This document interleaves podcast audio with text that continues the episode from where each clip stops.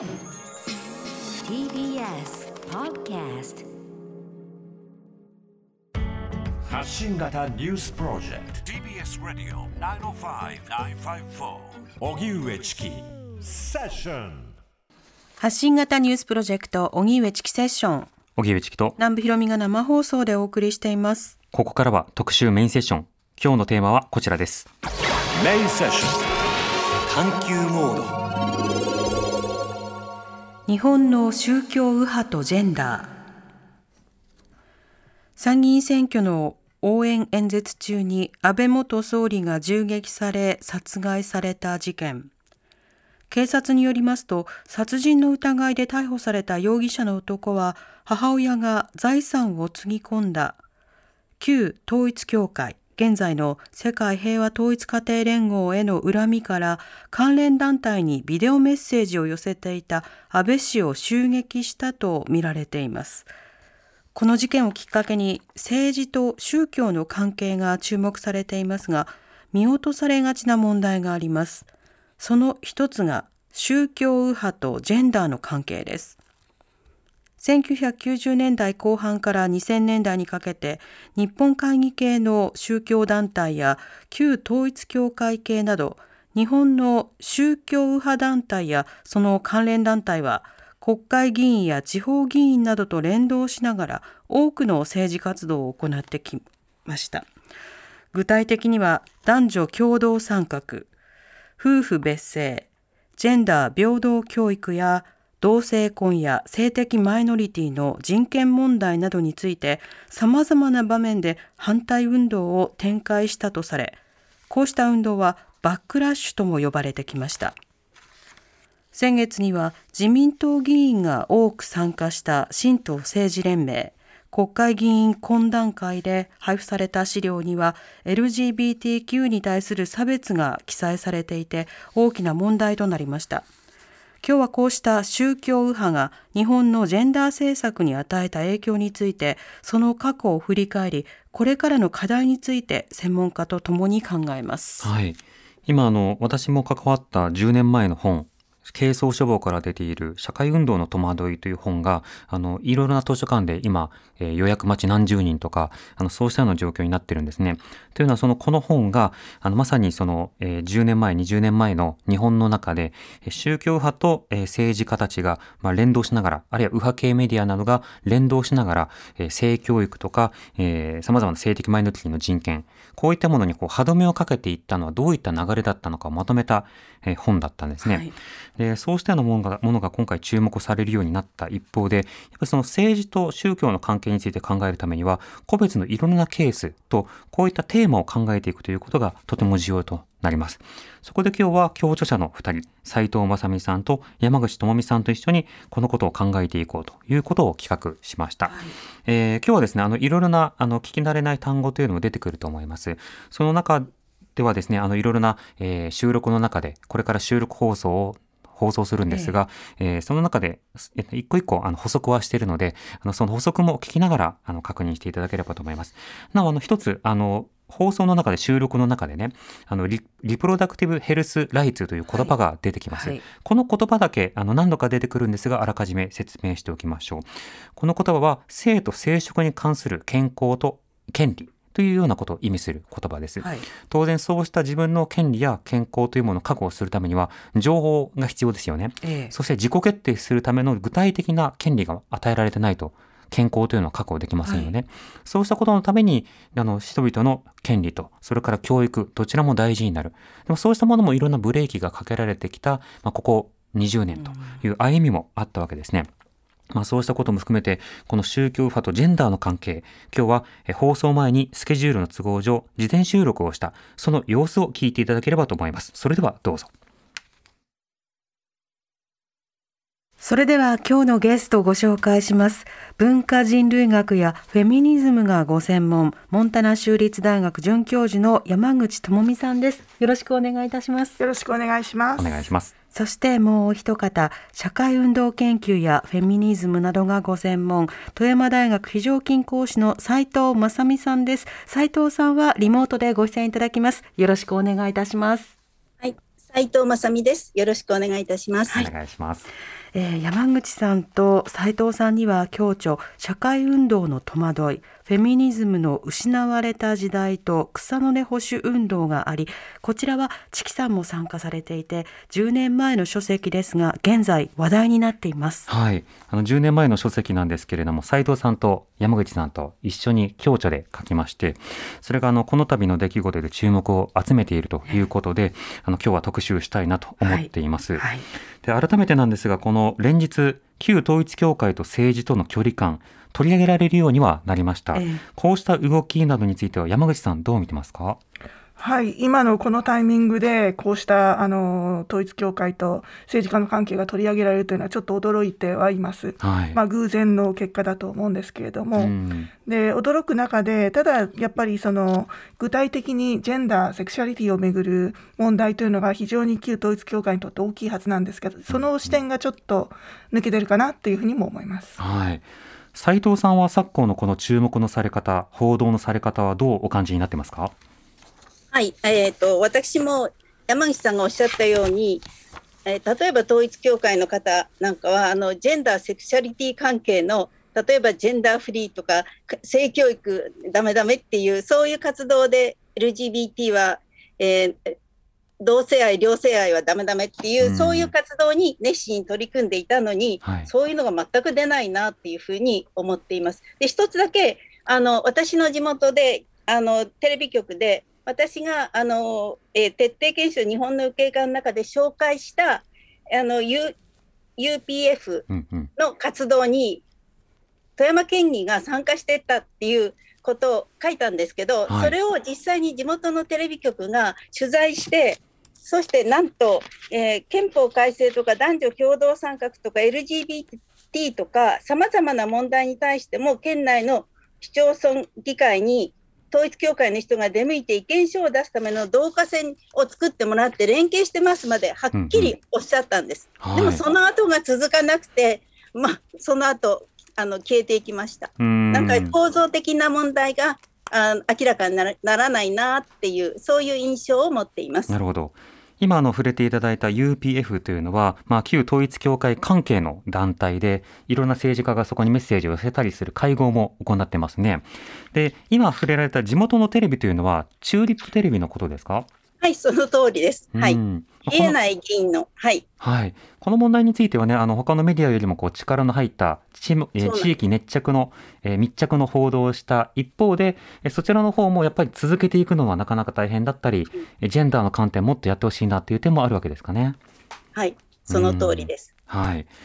では今日はですねテーマが宗教右派とジェンダーということになっておりまして旧統一教会だけを取り扱うわけではありません、日本の宗教右派がジェンダー政策や女性政策にどんな影響を及ぼしてきたのか考えていきたいと思うんですが山口さんまずこの宗教右派広い言葉ではありますけれどもどういったものだと考えておけばいいでしょうか？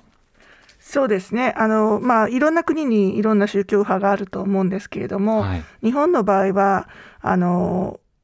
いわゆる保守的な思想を打ち出したあの宗教団体。例えば、まあ、あの神社系神社本庁ですとかあるあの数年前に話題になった日本会議、うん。ここにあの非常にあの近い関係を持っているような宗教団体が多かったです。はい。それとやはり旧統一教会。こちらもあの保守的な思想を打ち出していると。例えば反共産主義。これも一つですし、うん。あとやっぱりあの伝統的な家族を守るとか、はいあるいは男らしさ女らしさをしっかりと守ってあのいくとかそうしたような思想が大きくあると思います。うん、この家父長制度を守りたいという考え方と、えそれからあの共産主義化を防ぎたいという考え方が宗教家団体と、まあ、右翼政治系の団体や政治家と、まあ、マッチングしたというか組み合わさって連携してきたということですか？そうだと思います。うん、特に日本ですと反共産主義としては、えー、勝共思想勝共連合という団体も注目されてますがこの動きはいかがですか？そうですね。あの旧統一教会系の勝共連合という団体があってここは本当に反共産主義を非常に打ち出して共産主義こそが敵だという感じでそれを叩くという。でその叩く中で共産主義というものにいろんなものをリンクさせていく、うん。でジェンダーをめぐる問題もそのうちの一つで例えば夫婦別姓は共産主義であるとかそういうふうにつなげていくというのがあると思います。うん。もちろん旧あの旧統一教会だけではなく例えば日本会議系のあの宗教団体なんかも共産主義というのを非常にあの攻撃するところがたくさんあるのでそれはあの旧統一教会に限定されたことでもないと思います。この共産主義はマルクス思想と絡めるというのは本当に宗教派がよく日本では行う仕方ですね。例えば選択的夫婦別姓。これは共産主義やマルクス主義の思想だ、同性婚とかジェンダー平等。これもマルクス主義の思想の延長線上にある。なぜなら家族を壊そうとしているから。あるいは子ども手当。これも家族の役割というものを狭めることになるから社会主義的だ。こういうふうに一見すると何を言ってるのかって思われるようなことも結びつけて語るようなところというのがありますよね。そうですねあの例えばあの夫婦別姓にしろ何にしろ革命だとか、はいそういう共産主義っぽいタームを使ってそうやって攻撃していくと男女共同参画なんていう、まあ、行政用語みたいなものでも共同参画を短くして共産としてそれで共産主義だっていうふうに攻撃したりとかそういう感じですね。ありましたね。そうした中、宗教右派がジェンダー政策に及ぼした影響というものを考えたいと思うんですが、そこでバックラッシュという言葉も出てきます。改めてこのバックラッシュという言葉の意味と宗教右派の役割いかがでしょうか？はい、えーバックラッシュという言葉は主に2000年代頭ぐらいからのあのフェミニズムへの攻撃というのを一般的には指します。はい。あの反それまであの男女共同参画社会基本法というのが99年に通ったりなどフェミニズムの主流化的な状況が起きていたのに対する反動と考えたらいいと思います。バックラッシュは反動と訳せますもんね。そうですね反動ですねでそうした反動まあ例えば具体的に何に反動が起きたかというとあの地域ででき始めてた男女共同参画の条例とか、うん。あるいは性教育それとか男女混合名簿といったあの男女ジェンダー平等な教育実践そうしたものとか、まあ、あと行政とかが出す冊子はい。性教育の冊子、あと男女共同参画センターで行われている講座だとかあるいはあの資料室にある蔵書こうしたものが過激だとかそういう形で攻撃されていきました。うん。であのまあ最初には日本会議系の団体例えば山口県に新生仏教教団という、まあ、宗教団体があってはい。でそこがじ日本時事評論というオピニオン誌みたいのを出してるんですけれども、うんそこがとても早くからこの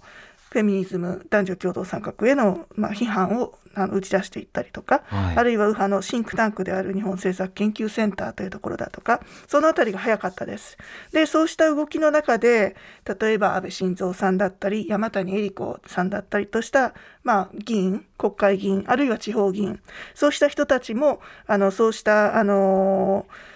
右派の媒体が出す論を、まあ、利用する形でうんどんどんどんどん議あの議会の質問だとかあるいはあの政治活動を通じて広めていったそういう感じだと思います。はい。これどうして宗教右派が、まあ、反共産主義思想を持つだけではなくて、そのいわゆるジェンダーフリーバッシングとか男女共同参画批判とかあとは性教育批判などを行っていくことになるんでしょうか？やはりもともとそうした宗教団体が持っている思想あの信念とかそういうものと、あのマッチするというのがあると思います。やはり伝統的な家族を重視したりとかあるいはそのジェンダージェンダー役割っていうのがあの伝統的ないわゆるあの男は男らしく女は女らしくで男性が働いて女性が家にいるとかそういうような思想を、まあ、支持するところが多いということが一つあると思います。うん。もともとの性役割意識、うんあるいはその宗教自体が、まあ、ある種トップに従うという家父長的なものを模倣しているところもあるので、はいはいいろんな組織構造や考え方というのがですその保守思想ととても親和的だったりもしたんですね。はい、そう思います。うん、男女混合名簿を批判するって聞くとあの南部さん結構驚かれるかもしれないと思うんですが、すごいえって思いました昔は男女別名簿で男性呼んで女性呼んでという格好だったんですね。でこれがあの隠れた性役割意識を植え付けるからっていうことで変えようっていう動きがね90年代ぐらいまであったんです。えでもそれはこうしたその、まあ、反共主義に立つような宗教派からすると陰謀だと。まあ、陰謀という言葉も実際に使っていた団体もあるんですけど、これをぜやることによって何をしたいかというと男と女の区別をなくしたい。なんかゆくゆくは男と女が同じトイレを使うこと。あるいは男と女が同じ部屋で着替えること。それを恥ずかしいとも思わないような人間に作り変えたいんだっていうような主張をする団体もあった。全てが全ての団体がそうしたとんでもない発言をしているわけではないんだけれどもあでもそうしたような議論がまことしやかに流布されて、え。そうしたことがまとめられた本が自民党の、まあ、議連とか、はいえプロジェクトチームなどでこう配られたりっていうこともありましたね当時ね。そうですね。うん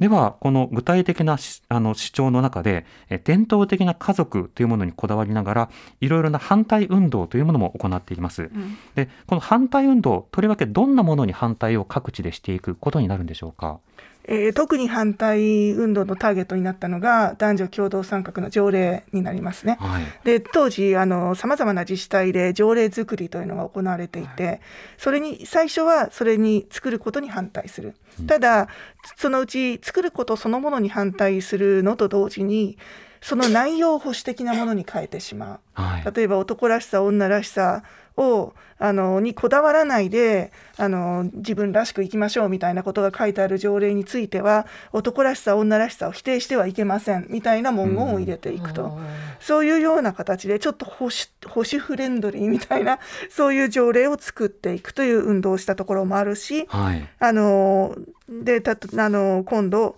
あの性的指向という言葉が入った条例を作った自治体宮崎県都城市です。すごく画期的な条例だったんですけれどもそれに対してはこだわってそれを反対してできれば通らないようにしていく。あるいは中身を変えてしまう。そうした形の運動を行っていったと、うん。あとは性教育の実践をターゲットにしたりとか。あともう本当にさまざまなものをターゲットにして、あのーバックラッシュを進めていった感じになります。はい。これ実際に99年に男女共同参加基本法ができて、はい。で基本計画が作られますね、はい。そうしますとこの今度は各自治体で男女共同参画基本条例をこう作っていくという動きが出てきた。だけど作んなきゃいけなくなったけれどもじゃあ抵抗しようということで、男と女の役割の違いをしっかりと教えましょうとかそうしたものにこう組み替えていくっていうことがいくつかの自治体であった。そこで斉藤さん斉藤さん、地域でも地方でもこうしたさまざまな条例をえー変えるような運動あるいは条例をある種利用するような運動があったという話スタジオでありました。あの地方からこうした動きを見ていてどんな事例など取材されてきたんでしょうか？はい、えー私は、えー富山県に住んでるんですけど富山県と福井県で非常にユニークな活動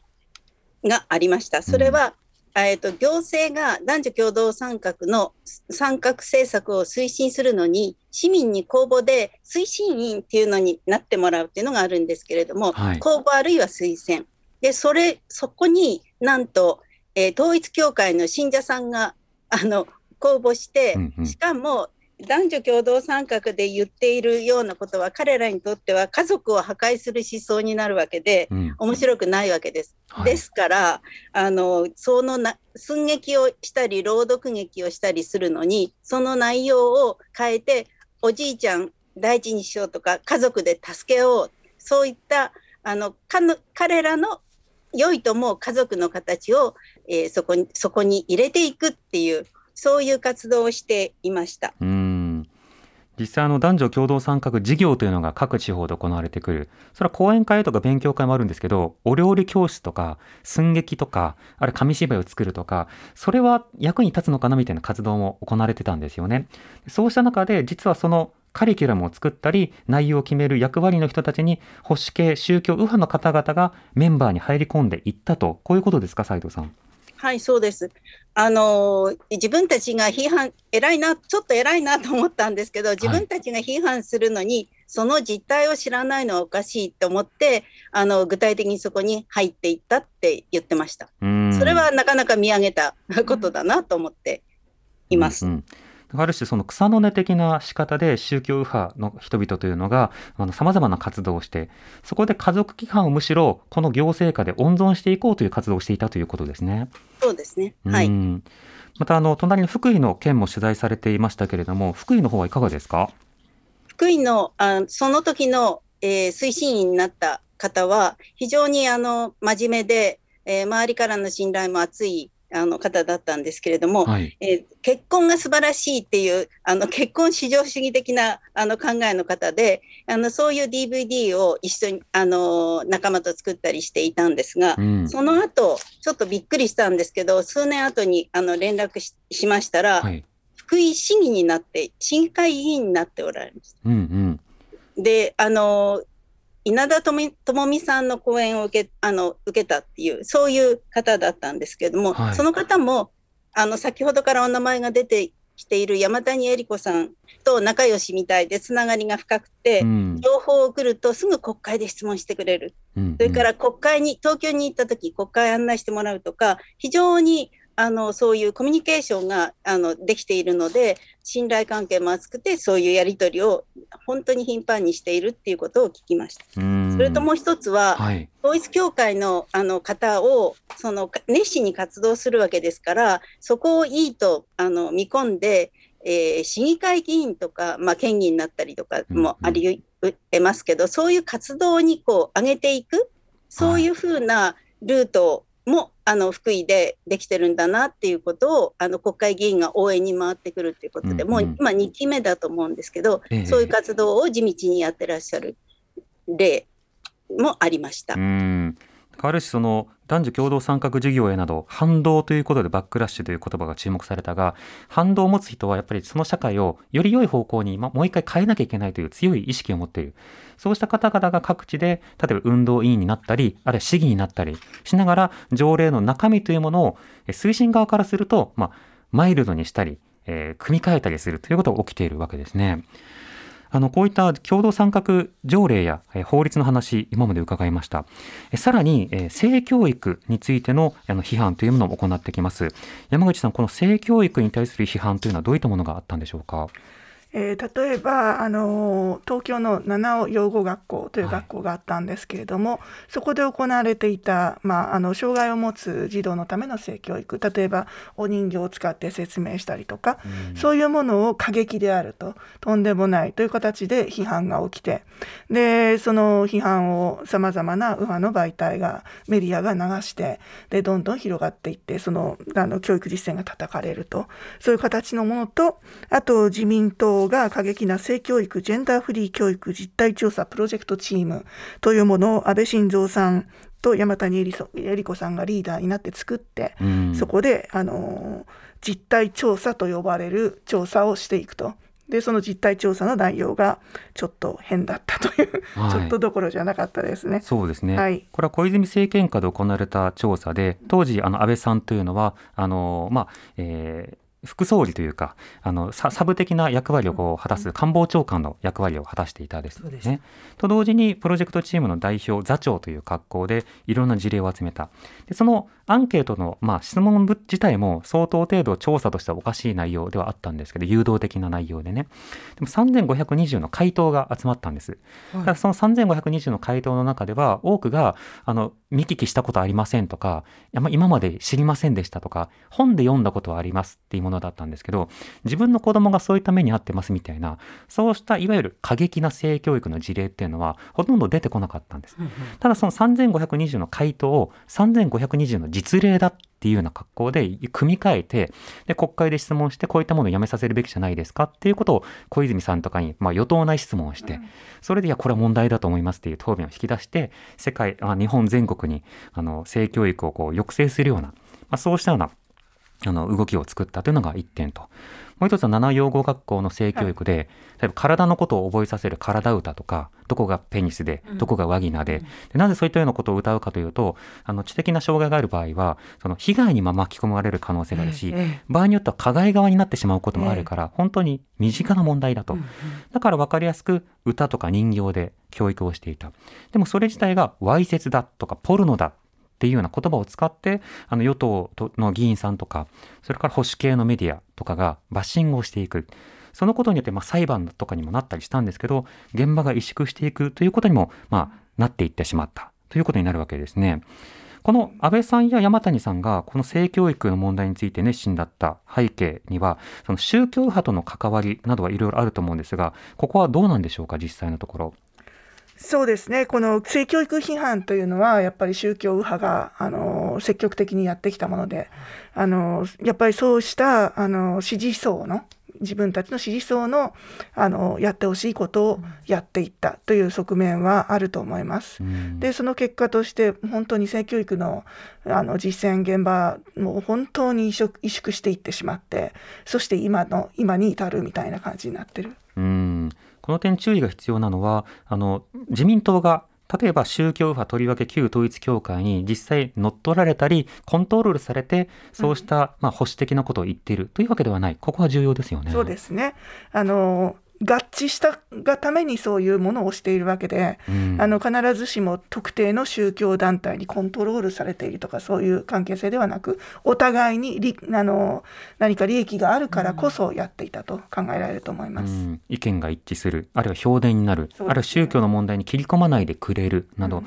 お互いにとって得な部分というのがそれぞれあるからこそ、まあ、このようなつながりになっているということですね。そうですね、はい、あのあとそのとあの宗教団体にとってはその自分たちのやってほしい政策を通してくれるとかあるいはそういうあの自分たちがやってほしくない政策なり法律なりが通りそうになったらそれを止めてくれるとか、うんうん、そういう関係もあると思います。うん。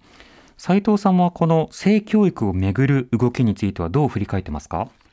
い、あの性教育についてはリプロダクティブヘルスライツっていう、うんうん、あの女性の自己決定権、性に関する自己決定権という観点に非常に大きな影響を与えたと思います。うん、思春期のためためのラブボディブックができたのは、はい、それはあの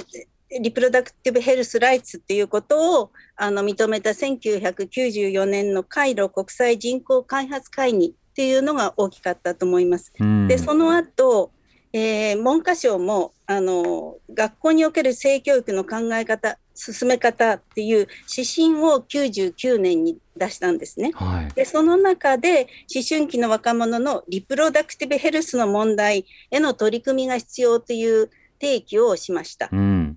そうしたことを受けて作られたえー、ラブボディブックっていう性教育のハンドブックだったんですけれども、はい、厚労省が作って推奨したして全国の中学生に130万部だったかなあの配布したというものなんですがもう一つそのお金の出どころが厚労省だったのは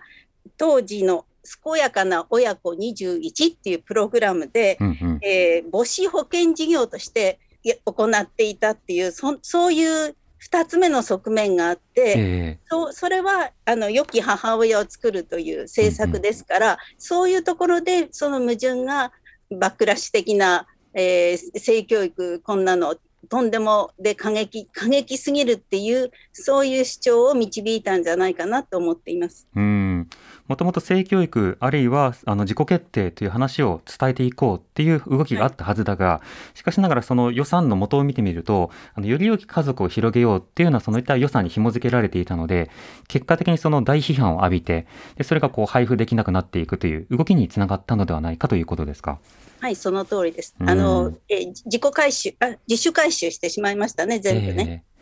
そう、この思春期のためのラブボディブック、今読み返しても、割と温当なことしか実は書かれてないという印象を持ちます。どういったものかというと、例えば人生設計をどうすればいいのかとか、あるいはその当時はピルを飲むというのが一つの選択肢でようやく語られるようになってきたんですけども、保守系の方々は、ピルを飲むということを推奨することは、これはフリーセックスを進めることなのだとか、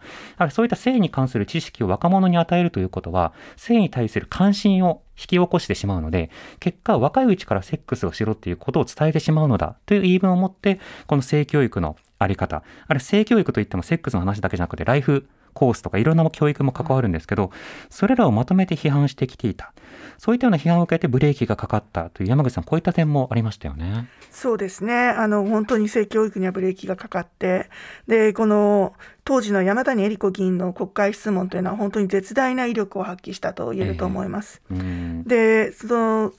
質問を書く上で、はいじゃあそういう例えば宗教右派とかそういう人たちがどのようにその質問を書くというあのあるいは質問のためのデータを集めるみたいなところに協力していったのかというのも一つ一つの影響かなとは思っています。うん、そうですね。あとはその例えば、えー教科書とかそうしたペーパーの一文などにあのいろんな生き方があります。最近はそのシングルマザーの方もいればとかそうしたの一文があったりすると、あたかもシングルマザーを推奨しているかのようだ、みたいな仕方で批判をしてで政府答弁を引き出してそういった書き方は良くないですよねっていうのはなんとなくの合意を作っていく。そうですね。なんか議会をある種空気作りの場所にも使っていった、そうですね。というところがありましたよね。で国会でそういう議論があったら今度は地方へに拡散していくとういうん。形でどんどん日本中に広がっていってしまった感じだと思います。うん、でその安倍元首相でも一般的には、えー第一次政権の時と違って第二次政権となって女性活躍一億総活躍これからは女性の輝く社会だっていうようなことを繰り返し述べていました、はいこの動きについてはどう理解すればいいんでしょうか？そうですね。あの第一次安倍政権になる直前にそのさっき言ったように安倍さんが過激な性性教育ジェンダーフリー教育実態調査プロジェクトチームこれの、まあ、座長を務めるみたいな感じでバックラッシュのリーダーになっていてでそのまんまのあの勢いというかそれで第一次安倍政権になっていったんですけど、はい。第一次安倍政権の間っていうのはそんなに大きなことは1年しかなかったですからできておらずまあ最大に大きかったことは教育基本法改正だと思います。はいだけど安倍政権自体はその後すぐ終わってしまったんですがでまあいろいろ民主党政権時代とかを経て第二次政権になると第一次の頃に比べたら安倍さんはその強いバックラッシュ色みたいなものを打ち出さなくなって、うん。その代わり女性の活躍とかそういう言葉で言っていきます。ただ安倍さんのそのウーマノミックスだとか女性の活躍的な政策というのは経済政策であって何も女性の人権を守ろうとか差別をやめようとかそういう政策ではなかったあくまでも経済的に、うん。あの女性をまあ働いてもらっていろいろやってもらうみたいなそういう政策だったと思います。え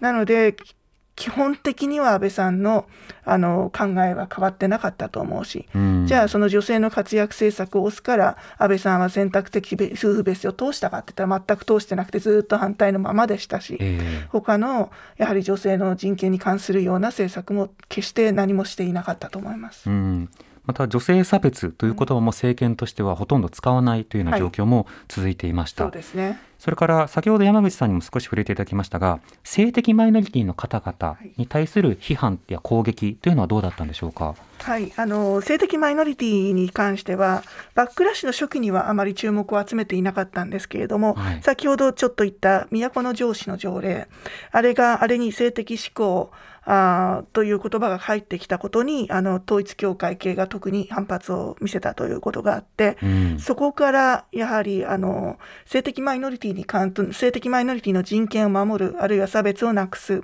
そうした文言がう組み込まれた条例への反対の動きというのが、まあ、特に統一教会系ですけれどもそれ以外もだんだん広がっていくという状況になったと思います。なので時期的には2003年以降ぐらいのあのにあの特に都城条例の議論があったのがその頃なのでその頃以降にどんどんと広がっていって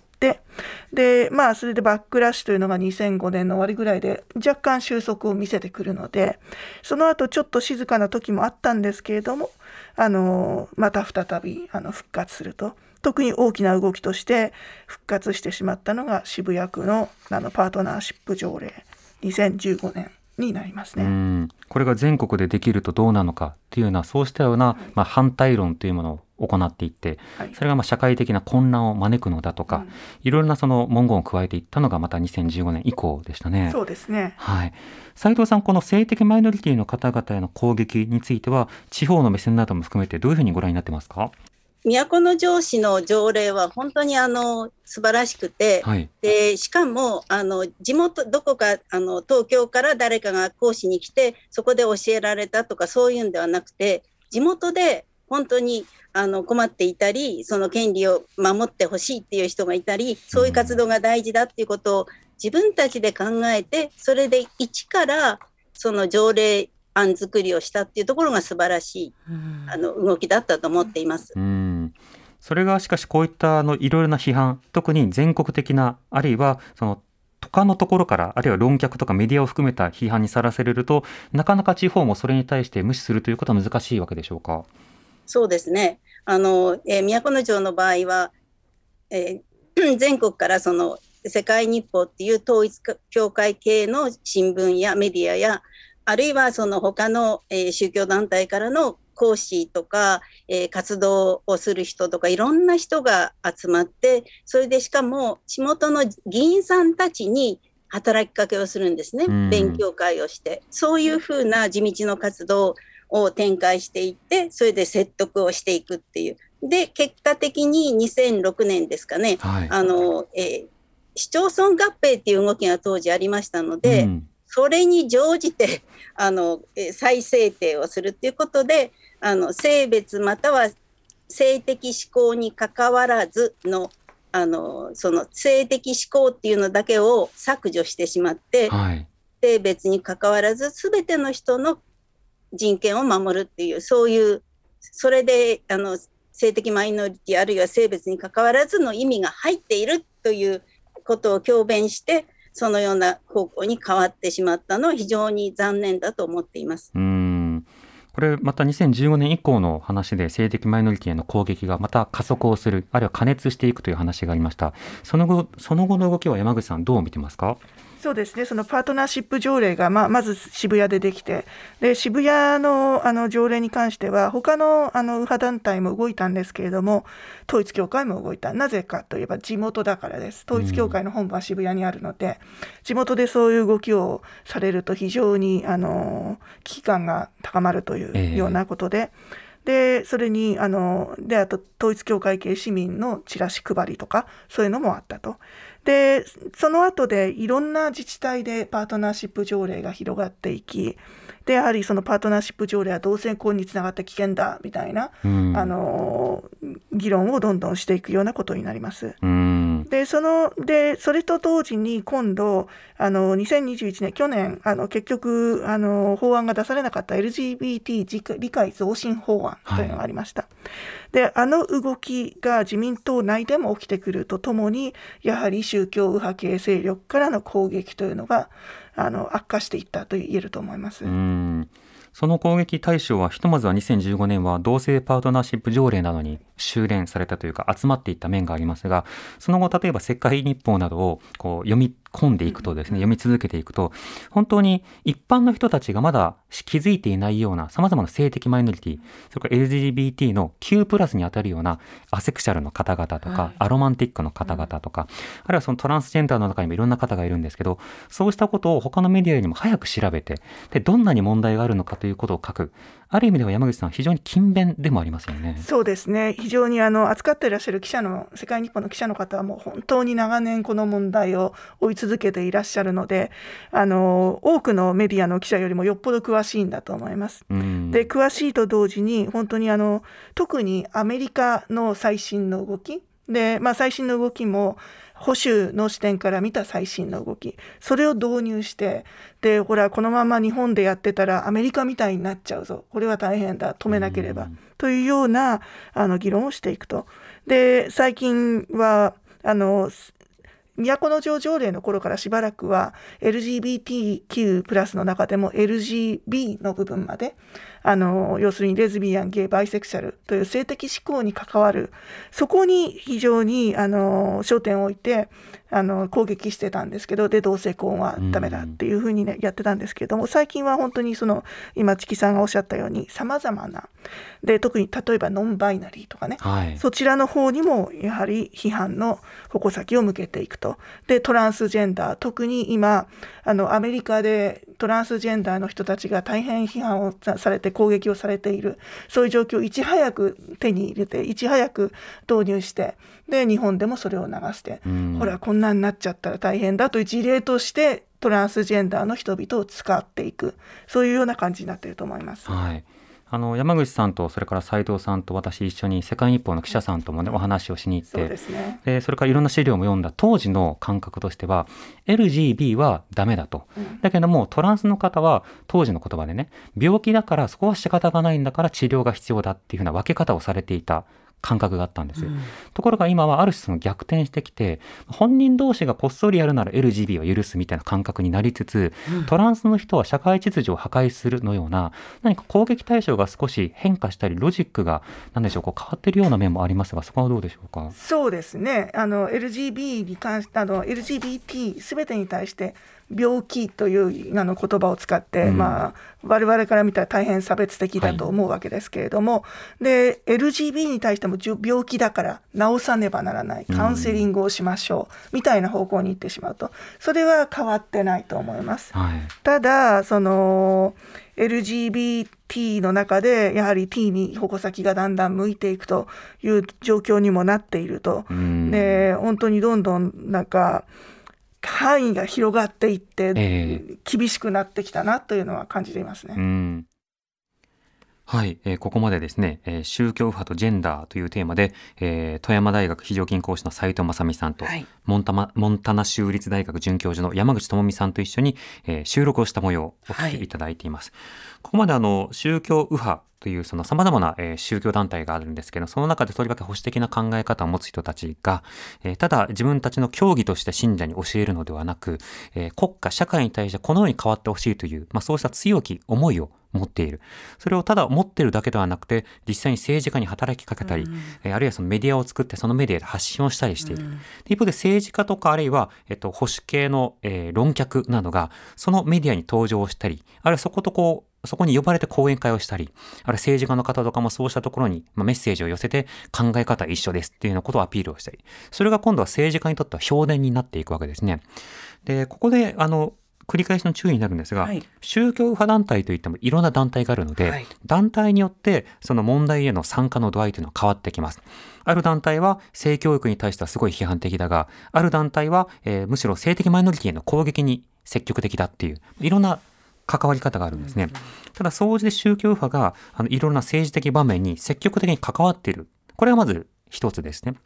で、こうしたような話っていうのは、あの、アメリカとか他の国の問題とかだと割と語られがちじゃないですか。すねうんうん大統領選挙の時に、はいでもアメリカには福音派っていう、まあ、巨大な評伝があって、そこはもう絶対中絶許さないし、同性婚も認めて認めないし、そこに支持されている、例えば共和党の人たちはこういった考えでねっていうことを、まあ、北丸裕二さんとか、はい。神保哲夫さんとか、ええ説明をね前島さんとか、いろんな方にこううん。解説してもらうじゃないですか。日本の問題は、似たような構造がありながら、多くの人が知らないということが、これがまず一点です。はい。そしてもう一つは、こうしたような影響関係があるということを、政治関係者も明らかにしないということ。まあ、これがもう一つの論点ですね。関わってはいけないとか、運動してはいけないという言葉は当然ないので、はいなるほど宗教右派団体というのがあって、それがこういった活動をしてるんだなっていうことを、まずは知った上で、それをどう判断するのかというのが私たちに問われている。もう一つは、多くの人たちがこれを知らずに済んだのは、もちろん宗教2世の問題のように、自分たちが当事者ではないからとか、困ってないからとか、なんとなく怖いから近づかないっていうこともあったでしょう。でももう一つは、やっぱり自分が攻撃されているマイノリティではなかったからという点もあると思うんですよね。自分は女性じゃないからとか、自分は性的マイノリティじゃないから、そうした攻撃があるの、うわー怖いね、宗教怖いねみたいな格好で済ませて、まあでも近寄らなければいいでしょみたいな感じになっている。でも実際にその価値観にのっとって政治家たちに対する働きかけが行われて、で政治家たちも考え方が一緒だし、なんなら評伝にもなるし、なんならいろんな言論とか質問案とかをくれるしということで、それに乗っていく。となると、性的マイノリティに関する人権についての議論が、えーブレーキをかけられて、そしていろんな法律が通りにくい環境が作られている。だとするならば、それに対応する他の団体は、ロビングどういうふうにやってるのか、あの、働きかけをどうしてるのか、それに対してちゃんと応答してるのか、いや、その考え方おかしいよっていうふうに言えてきたのか、それが言えてなかったのが2000年代の中頃だったんですね。それが今注目を集めてきてどうなっていくのか、まあ、そうしたことを考えるためにも、さらに深く私たちはこの宗教派とジェンダーの関わり方がどうだったのか、これを知っていくということが必要だと思います。この続きの話は5時台でもたっぷり伺っていきます。まもなく5時です。TBS Radio 荻上チキセッション TBS Radio 905 954発信型ニュースプロジェクト時刻は5時になりました。荻上チキセッション今日の特集メインセッションは日本の宗教右派とジェンダーということでゲストは富山大学非常勤講師の斉藤正美さんモンタナ州立大学准教授の山口智美さんに事前にインタビューをさせていただいています。はい。それでは後半の模様をお聞きください。リスナーの方からこういったメールもいただきました。はい、えー匿名希望の方からいただいたメールです。ありがとうございます。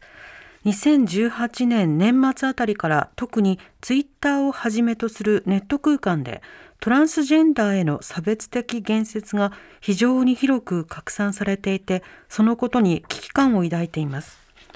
日本における、えー動きは例えばアメリカやイギリス台湾韓国など他の国とも連動していて言説も似通っています、うん。例えばトランスジェンダーの権利を認めると女が消される性犯罪者が増えるみたいなデマが拡散されています。そうしたデマは例えば世界日報や LGBT 隠された真実における主張とほぼ被っています。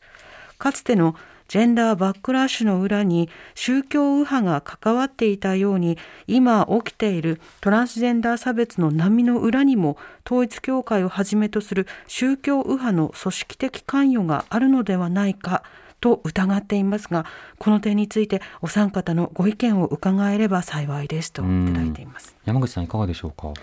そうですねあの今起きているあのトランスバッシングというものは、あのバッシングの論理が非常に似通ってます例えば、うんフェミニストの一部でもトランスバッシングに関わってる人たちがいますが、はいその人たちが使う事例だとかあの論理展開と例えばその世界日報の LGBT 隠された真実という本そこで使われているものと正直言えばそっくりほぼ同じと言っていいと思います。2000年代のね、そのジェンダーフリーは男女同質で着替えをさせるものだとか、はい男女別トイレをなくさせるものだっていうロジックとも同じですよね。そうですね全く同じですね。うんなののでそれのそのロジックにこれだけ多くの人たちが惑わされてあの信じてしまっているのはどうしたことだろうと思うんですけれども。でそれはやっぱりあの国際的に起きている流れでもあってそのうちの一部でもあるしでさっき言ったようにその世界日報特に世界日報の人たち統一教会の人たちはアメリカの動向に詳しいので、うん。やはりアメリカで起きていることあるいはアメリカのあの右派が使っているロジックというものを輸入してかつそれを日本に合わせてそれを提示するということはやってると思います。直接的に人脈として連携しているかといったらそれは分かりません。うん。分からないんですけれども少なくとも使ってるロジックあるいは事例というのは共通していると思います。はい。あのそういった宗教右派系の方々がメディアを作ったりあるいはそのさまざまなウェブ上で発信をするこうしたことが起きていることですね一方で例えば日本で起きているトランスバッシングをはじめその性的マイノリティの攻撃がそうした存在に牛耳られているあるいはそうしたような存在にリードされているかというと必ずしもそうは言えない、それは先ほどの自民党と統一教会の関係と同じくマッチするから見過ごす。あれマッチするから利用する。あれマッチするからそこの団体がどんな団体かも調べずに拡散する。まあ、そうじゃのことがあるので、そして宗教右派が例えばいなくなればヘイトがなくなるかというとそうではないですよね。そうですねで例えばその山谷恵理子議員ってさっきから名前が何度も出てきているんですけれども、はいであの自民党の会合でもトランス排除差別みたいな発言をされて、それがちょっと報道されたりして、はい。でそれをあの非常に宗教右派の人たちも擁護しているんですけれどもじゃあ山谷恵理子議員を宗教右派以外のフェミニストも含む層もまた擁護する人たちがいるそのトランス差別の発言に関して、うんそういう状況が起きていてその人たちが別にあの例えば統一教会の会員だからとかあの教会員だからとかあるいは統一教会に惑わされてそうしているかってそんなことはないと思ういます。ん。斉藤さんは今のメールの視点などはいかがですか？性的マイノリティの方々への攻撃と宗教派との関わり、こちらについては。えー、と2016年の自民党のあの性的指向性自認に関する特命委員会の考え方っていうのが発表されましたけどもそこにまたあのそこでもそこでは同性婚とパートナーシップ制度どっちも認めないって自民党は言ってますし、うんそこでもう一回ジェンダーフリーっていうのを持ち出して、はい。その性差を否定するのとは全く異なるっていう、い結局、性別、二元論、男と女しかいないっていう、そのことが非常にあの強く、あの、なんていうんです、強化されてきているなっていうのを思っていまして、うん。それっていうのと同時に、私が見ている、あの、結地方自治体が結婚させようという、あの、婚活政策や、子供を早く、あの、結婚してませようっていう、ライフプラン教育などと通じるなっていう、やっぱり男と女が結婚して子供を産み育てるという政策を強力に推し進めるという、そのあたりが、あの、今の状況だというふうに見ています。うん。また、実は他にも論点山盛りで、例えばツイッター真帆さん、あの、お二人にとりわけ親学の社会への広がりっぷりについてお話しいただきたいともいただきました。ここを説明すると、あの、相当長くなるんですが、こうした親学、つまり親をこそ育てようという考え方が、政府や、まあ、国の様々な法律を作る動きと連動しているというような点もあります。ここ、かいつまんでお願いできますか？はい、本当にかいつまばないといけないんですが、あの教育基本法改正、さっきあの出てきたあのあ第一次安倍政権の時のですね、あれに合わせるかのように親学という動きが出てきて、で、親学推進法みたいなのを通したいというのが2012年に議連もできて動きがあったんですけど、それはできなかったと。ただできない代わりに地方で条例を作っていく、家庭教育推進条例というものが今10件6市で出てできていると思うんですが、そういうものを作っていくと。で、それを結果として家庭教育あの支援法みたいな法律にもつなげたい。うんそういう動きになっていて、今、あの子ども家庭庁とかそういうものができているので、できようとしているので、そうした動きとも連動するあの家庭教育支援法への流れというものをあの進めているという状況だと思います。うん、これを宗教右派とジェンダーという観点から見ると、やはりその親は核あるべしそしてその親というのは母親はこうで父親はこうあるべしという考え方があって、それをまあ法律の考え方にのっとって、えー、そののそうしたように振る舞えるようにまあ支援していく。一変するとそうした各家庭を支援する条例といえば何かお金を配ったりとか、うんあるいはそのベビーシッティングとかサポートしてくれるのかなと思いきや親としてあるべき振る舞い方をするようにまあいくというある種の価値観への介入の方に近くなりますね。そうですね。あの親親へのあの親親のための学びっていうのと親になるための学びっていうのと二本柱があるんですけれども、はい。親のための学びはあの今チキさんがおっしゃったような問題があって親になるための学びに関しては全ての子供が親になるわけでもないしなりたくない人だっているかもしれないしなれない人だっているかもしれないし、うん。LGBT の人だってたくさんいて親になるかもしれないならないかもしれない。そういう状況の中で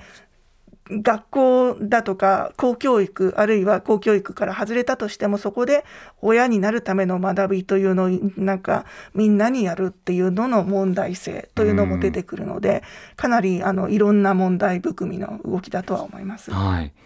今日は結構その立て続けにいろんな論点があってどこにもあの政治と宗教派との関わりがまあ根深くあるということを話してきました。こういったジェンダーの観点についてはなかなか今なおメディアの観点からメディアの方で報道されること少ないと思います。最後に斉藤さん、あの今後どういったような論点について議論されることが望ましいと思うか、この点いかがでしょうか？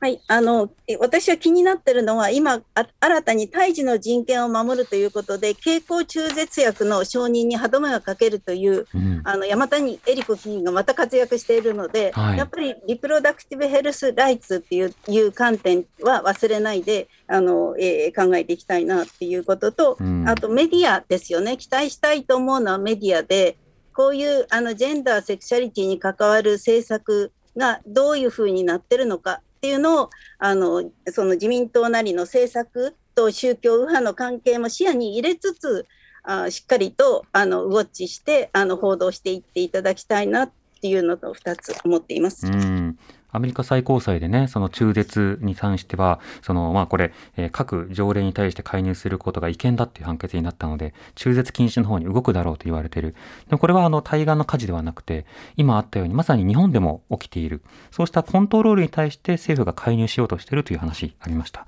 山口さん今後注目してほしい論点などいかがでしょうか？はい、今出てきた中絶、それはまさにそうです。さっきアメリカの動向が非常に影響が大きいと言いましたけれども、アメリカで今、こういう状況になっているので、それが日本の宗教右派に与える影響というのは非常に大きいことが懸念されると思います。うんで、あと、やはりあの LGBT バッシングというのもどんどんどんどんひどくなってきていいてでしかもトランスジェンダーの人たちであるとかさまざまなあの人たちへのバッシングというのが拡散している状況にありますのでそのあたりも注視して見ていく必要があると思います。うんでメディアに関しても本当にあのこういうあの宗教と政治っていう大きな枠も重要ではあるんですけれどもじゃあ個別具体的にどういう政策に宗教右派がどういうふうに影響を与えているのかでこの地域はどうなってあの地域はどうなっているのかみたいな、そういうあの本当に具体的な状況あの情報に基づいてファクトに基づいてしっかり分析をしていくことが重要かなと思います。はい。私たちもね、その九州の一部であるとか、まあ、東北の一部であるとか、北陸の一部など、いくつかの自治体しかカバーした本しか書けてない。まあ、各自治体にね、その地元新聞とかいろいろあるので、うん記者さんや研究者の方にも、じゃあそれぞれの個別な事例はどうなのか。あと一般市民の方々にも、じゃあ自分はどういうふうに関わろうかな？より良い関わり方は何かな？そうしたところも考えてほしいですよね。そうですね、こういう草の根の動きというのがやはり活発なので、そうしたところをしっかり見ていかなければならないかなと思います。うん。斉藤さん、山口さん、ありがとうございました。ありがとうございました。ありがとうございましたありがとうございま。したえー富山大学非常勤講師の斉藤正美さんモンタナ州立大学准教授の山口智美さんに、えーお話を伺った模様をお聞きいただきました。はい、えー今日はですね紹介した内容というのはあの私たちの協調社会運動の戸惑いという本の中にま書かれています。はいこれで対象にしたのは主に旧統一教会ですけれども他にもその例えば日本会議系のさまざまなあの関連宗教団体というのがあって、日本会議などに同調したり、あるいはその神道政治連盟など、いろんな宗教派というのは日本にあるわけですね。はい。でそれぞれはあの競技も、まあ、それから、えー規模もえーそれから活動内容も違うがあるいくつかの論点においては、まあ、共闘できる。それのうちの一つがこれまでは反共だったのだが反共って反共産主義だね、でも共産主義と戦うっていう言葉に最近ではリアリティが薄くなってきている。そうなった時にどうするかっていうとよく出てくるのがあの社会の崩壊なんです。で、これは共産主義下では何か、何かしらの社会の崩壊で、そのうちの一つが伝統的な家族観とか、伝統的な性役割意識が壊されてしまうよという、まあ、そうしたのものだったんですね。で、この価値観のもとにいろんな宗教団体というものが、まあ、共同して、まあ、例えばフェミニズムとかリベラルな価値観というものを共同して、えー攻撃をするということができるようになった。ただし今日言いたいのは何か大きな組織があって大きな闇の組織があってそれが日本を裏で牛耳ってるとかそんな話をしているわけじゃないんです。こうした個別の事例においていろいろな関わり方を宗教右派などがしてきたというその歴史をまずは知るということ。えでそうしたものに対して丁寧に分からなければあのおかしな回収のされ方をしてしまうんですよ本当。そうですね。というのは今例えばツイッターとかでもね、自民党などに対してその、まあ、宗教右派あるいは旧統一教会と手を切ってほしいみたいなそうした書き読みがあるんですね。でこれそういった問題じゃないんですよ。これもともと自民党が持っている価値観というものがある意味で補強されるというぐらいの関係ではあるかもしれないが別に牛耳られているわけではない。それ以外も問題なのは、それの実態というのが報じられておらず、知られていないということ。それに対して、じゃあ私たちはどういうふうに応答していこうかとか、はいこれだけ多くの人たちが求めている様々な、例えば選択的夫婦別姓とか同性婚が実現しない何か目詰まりがあるんだったら、それを取り除く運動の側はどうなっているのかっていうことを検証することが必要。だから、私の関わったこの社会運動の戸惑いという本は、フェミニズム批判の本でもあった。じフェミニズム自己批判の本でもあったわけですね。今問われているのは、そうした団体をどうするのかという宗教と政治の話というわけではなくて、ジェンダーという個別的テーマにいろいろな団体がどう関わってきたのか、それを知ることを通じて、私たちはどういうふうにその社会を変えるために関わることができるのだろうか、まあ、そうしたことを考える大きなきっかけになってほしいなと思います。TBS Radio 荻上チキセッション TBS Radio 905 954